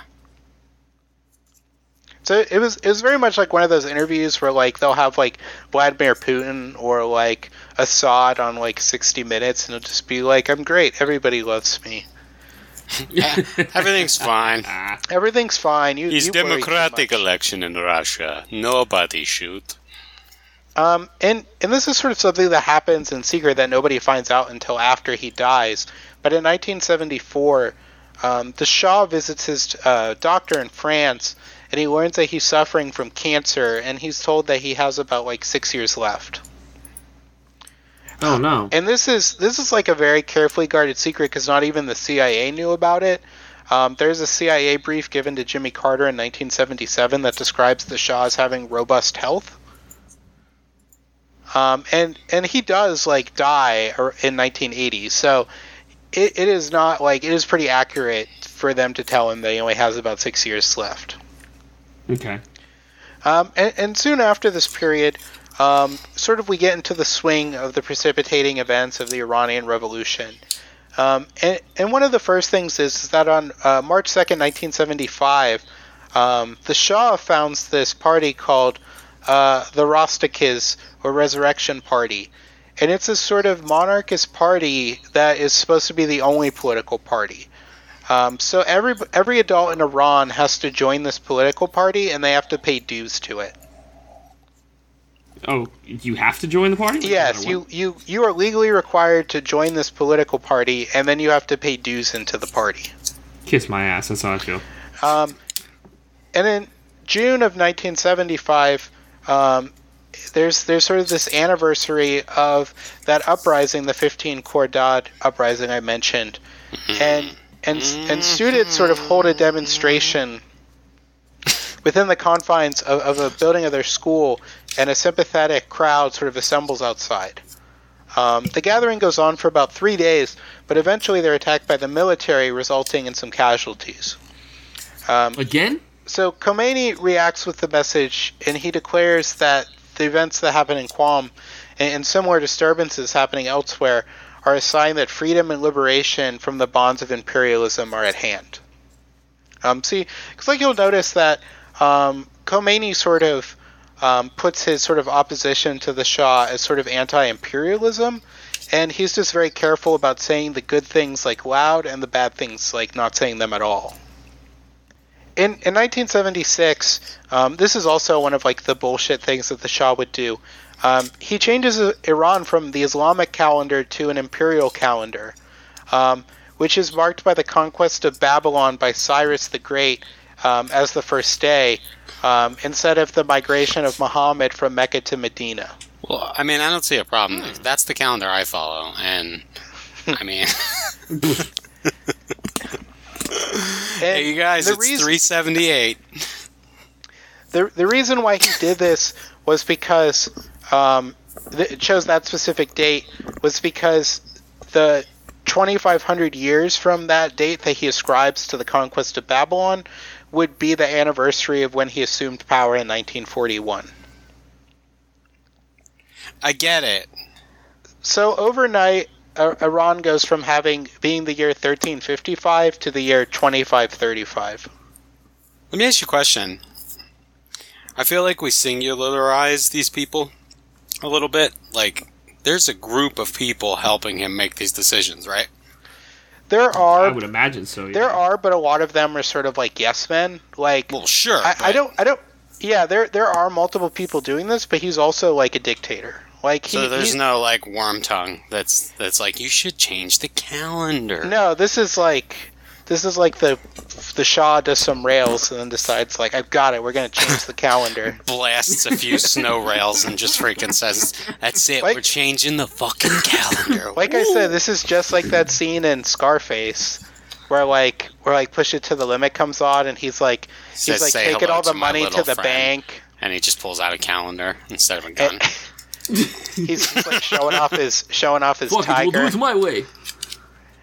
And in the late 70s, there begins to be an increasing problem in Iran, very much like the rest of the world, in that the oil boom has sort of happened, and it increases inflation and waste in Iran that causes an accelerating gap between the rich and the poor, city and country, and then also it sort of impacts a lot of these unpopular skilled foreign workers who are usually paid foreign money, and they just sort of represent an elite class within Iranian society. So while the average citizen is dealing with, you know, inflation and just sort of the economy and all that, you have these foreigners who are benefiting not only from the oil industry, but they're also benefiting it in a way that's so much greater than the average citizen. Fucking foreigners. And they're also angered by the fact that the Shah's family are benefiting the most from the income generated by oil, and that there's no really like line between what state earnings and what the earnings of the Shah's family is. Fucking Shah. So really? By 1976, the Shah had accumulated upward of $1 billion from oil money. His family, which included 63 princes and princesses, had accumulated between $5 and $20 billion, and the family foundation controlled approximately $3 billion. The Shah in the 50s had created this sort of like Pahlavi like family sort of association, and it was supposed to do like sort of like charity work. But, like, a lot of these things for rich people, it was just sort of a way to, like, launder money. Wow. Okay, that makes sense, though. It does not make sense. I didn't say... I didn't say it was good, or agreeable, or anything else. It makes sense. So in order to fight inflation, the government institutes economic austerity, and it disproportionately affects like thousands of poor and unskilled, mostly migrant laborers that go to cities working on construction. Right. Okay. And a lot of these people that are sort of like coming from rural areas and going into the cities and all these other areas to work, they're culturally and religiously conservative. So many of them come to form sort of the core of the coming revolution and sort of to benefit the Ayatollah. Like, for instance, Soleimani, the recently deceased Quds Force general, he during this period is one of these, like, construction laborers. Like, during the time of the revolution, they talk about his backstory. He's not really, like, politically motivated. He's just sort of one of these migrant laborers who spends a lot of his time in, like, the gym when he's not working. Dylan! On June 18th, 1977, a popular and influential modernist Islamic theorist named Ali Shariati dies under mysterious circumstance. This angers a lot of his followers because they believe that he's been killed by SAVAK. That they just sort of suspect that him dying suddenly is the work of, you know, the secret police, and it also benefits Khomeini because Shariati was a sort of like a liberal voice. That he's sort of like a more modernist sort of take on Islam, and he would have most likely been a rival to Khomeini in the coming revolution. Fucking libs. On October 23rd, 1977, Mustafa Khomeini, who's the son of Ayatollah Khomeini, he dies... I'm sorry, what's his name? Mustafa. Oh, I think he said Musa. I said Mufasa Khomeini. He did. Did you say Mufasa Khomeini, bro? Play back the tape. Play it back. I just heard the four people that are listening to this rewind it. Go back. Did he say it? Mustafa no, you might Khomeini. Not. I'm on like my fourth or fifth beer, so I might. He didn't say it. I was just being a bastard again. I think that'd be hilarious, though. He's just being a shitster. Let me ask you a question. Where was I during all this? Kermit Roosevelt. He That's went to my the, name. I believe he was in the Great Rainbow Connection in the sky at this point. Oh, shit. So, Khomeini's son dies in SAVAK custody, and Khomeini describes his son's death as a martyrdom, and this sort of fuels like a growing discontent with the Shah. And on January 7th of 1978, in a national newspaper, which still exists today, the Atalat newspaper, an op-ed is posted saying Iran and red and black colonization, and it's written under a pseudonym by a government agent, and it denounces Khomeini as a British agent and a mad Indian poet conspiring to sell out Iran to neo-colonialists and communists. Abdullah Hazred. And they also claim that Khomeini is possibly a homosexual. Oh no! Oh, that's toxic masculinity strikes again. Who cares if he's gay? Who gives a fuck? And protests begin to break out all over Iran, and this is urged on by Khomeini. And during this period, a unified opposition begins to emerge on the streets of Iran.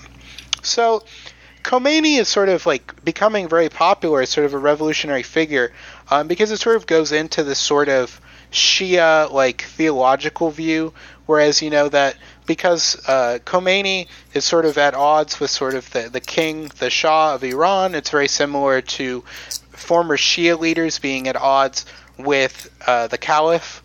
So they sort of have that historical narrative of being like the underdog fighting against power. The fact that Khomeini is sort of abroad, that he's in exile, it's almost like, you know, he's been occultated because he's still sending back his writings and his directives to people in Iran. So it's almost very similar to sort of that state that the final caliph is in.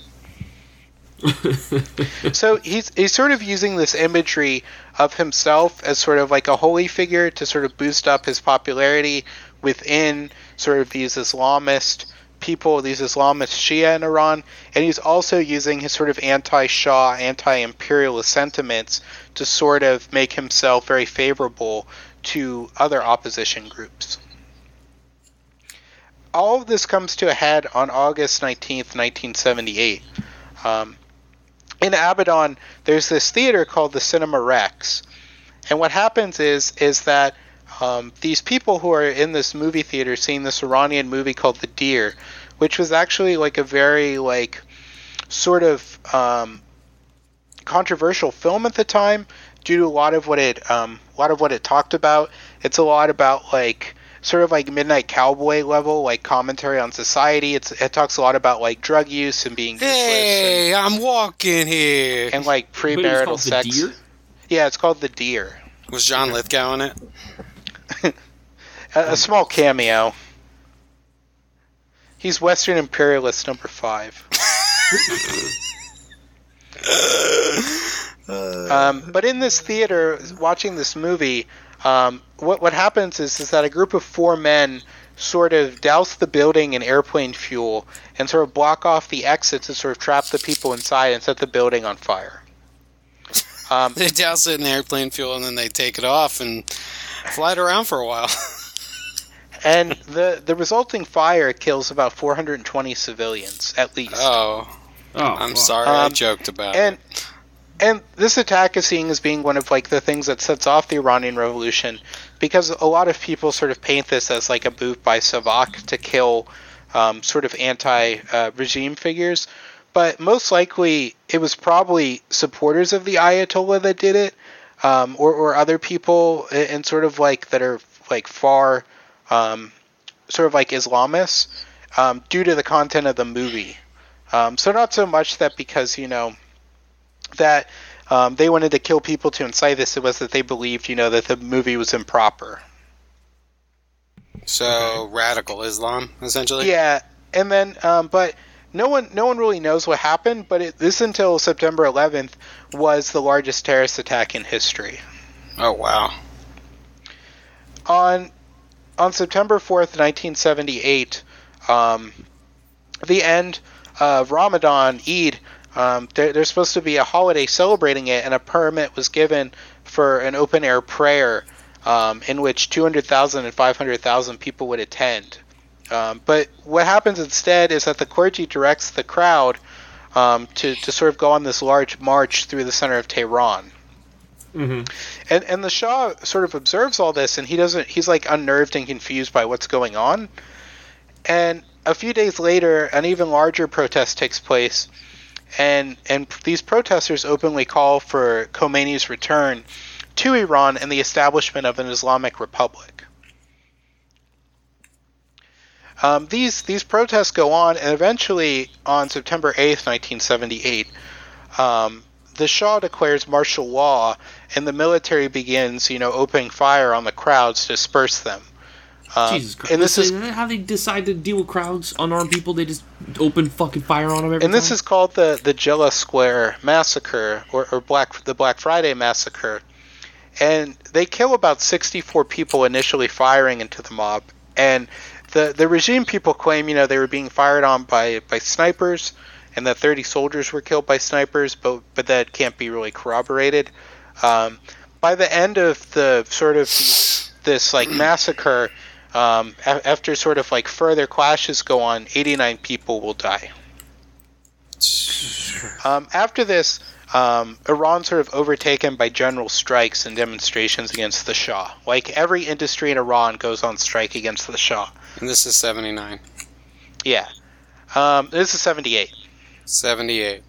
On October 3rd through 6th, Khomeini leaves Iraq for Kuwait. And essentially what Iran does is Iran sort of tells Iraq to, like, kick Khomeini out, because they believe, that if he's farther away from Iran, he won't be able to sort of influence events there.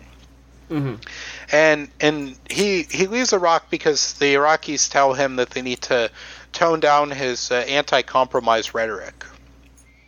That he's supposed to, be making compromises with the Shah and ending the protests. Yeah. He leaves for Kuwait. He's not allowed to enter Kuwait, and he instead goes to Paris. And while he's in Paris, I might as well go to Paris. No, fuck it, I'm here. I haven't seen the Eiffel Tower yet. Because France is sort of like the place you go if you're like... Because France, a lot of times, like if you're a foreign head of state during this time period and you like have to flee your country, like France is usually a good place to go because they'll just give people asylum and then protect them from Interpol. We don't like Interpol here. Just sort of like, I guess, to be diplomatic. I'm not really sure what the logic is, but like a lot of times, like a lot of like African dictators or sort of these Middle Eastern dictators, when they flee their countries or they go other places, they usually end up in France. But while Khomeini is in Paris, dirty Frenchy sympathizers. The BBC and the Western press, they give Khomeini the spotlight, and they sort of represent him as sort of like almost like a Gandhi-like figure. That he's just sort of this Eastern mystic that wants to see the Shah removed from power and just sort of like a return to good governance in Iran. And the sort of Khomeini like mania goes on, and on November 20th, Khomeini mania. Couldn't you just have said Khomania? Khomania. This Khomania. Yeah. Khomeini is running wild. Khomeini is gonna run wild on you, brother. This Sunday. And ironically, the Iron Sheik would be just as opposed to Khomania as he was to Hulkamania. Oh my God! There's the intro to the episode right there. We need a T-shirt that says like that's like the old like Hulkamania like yellow T-shirt, but it says Khomania. Oh my God! Write that down. But doesn't that mean we're like supporting it? Hey, all I'm saying is, Steve, we need to bring back some good jurisprudence to society. You know, under Islam, you know, people will know what to do and act properly. I'm just saying. Oh my God! Here we go. But on November 27th, there's sort of like this mass hysteria that takes over Iran. Dogs and cats living together. People are told that Khomeini's face will appear on the moon, and that this sort of rumor sweeps across the country, and like millions of people begin to celebrate, you know, weeping and jumping after they believe they see Khomeini's face on the moon. I feel like it's just REM, just that Man on the Moon song. Exactly, yeah, it's exactly the same thing. But even like the party like embraced the story. Like they're sort of doing their best to like ride this. Like the Tudeh party is just sort of like one of those like losers who thinks they're cool and like just tries to co-opt anything to turn into a positive for them. Where they're just like, oh yeah, man, it's so cool. You know what's also cool? Marx. Hey, where are you going?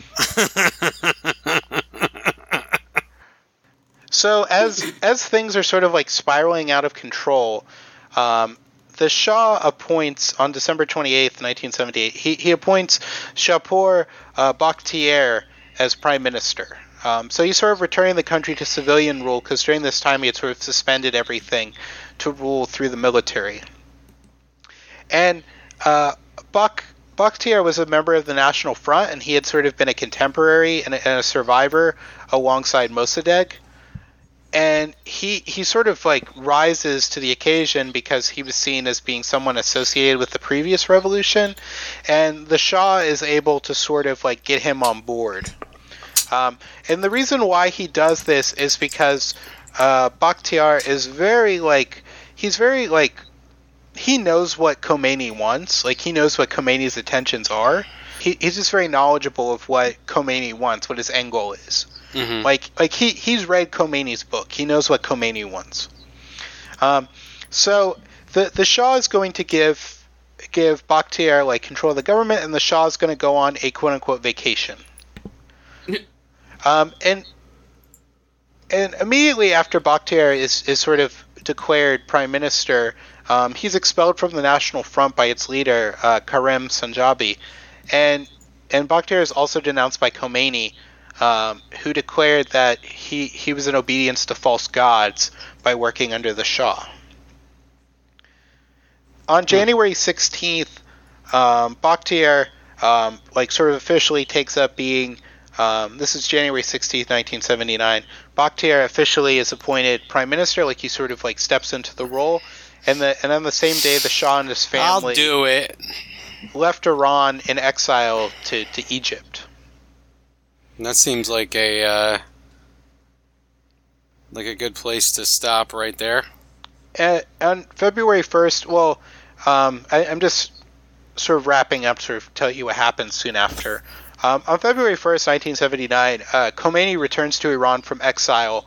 And according to what the BBC says, there were about 5 million people line up in the streets in Tehran to witness his homecoming. You can see videos of it on YouTube of like his like Range Rover driving down the street while people are like mobbing it.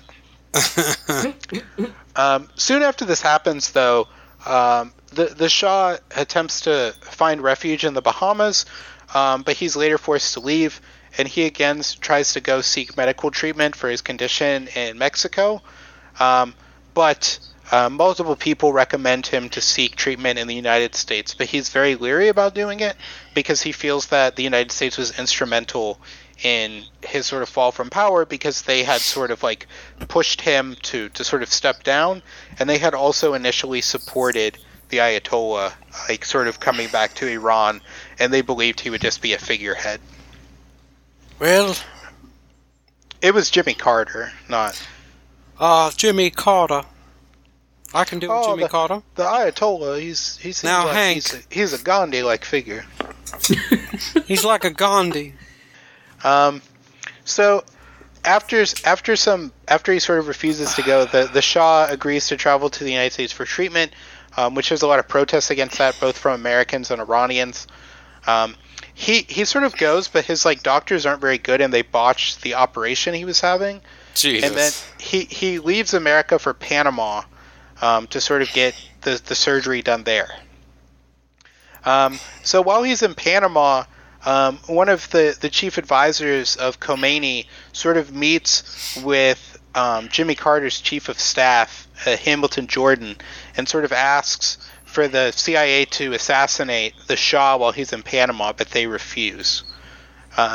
And sort of fearing for his life, the Shah left Panama and sort of doesn't get the surgery done, and sort of goes to Egypt in sort of a worsening condition. In Egypt, in a hospital bed, he sort of ends his life. He was asked to describe his feelings for Iran and its people and define the country.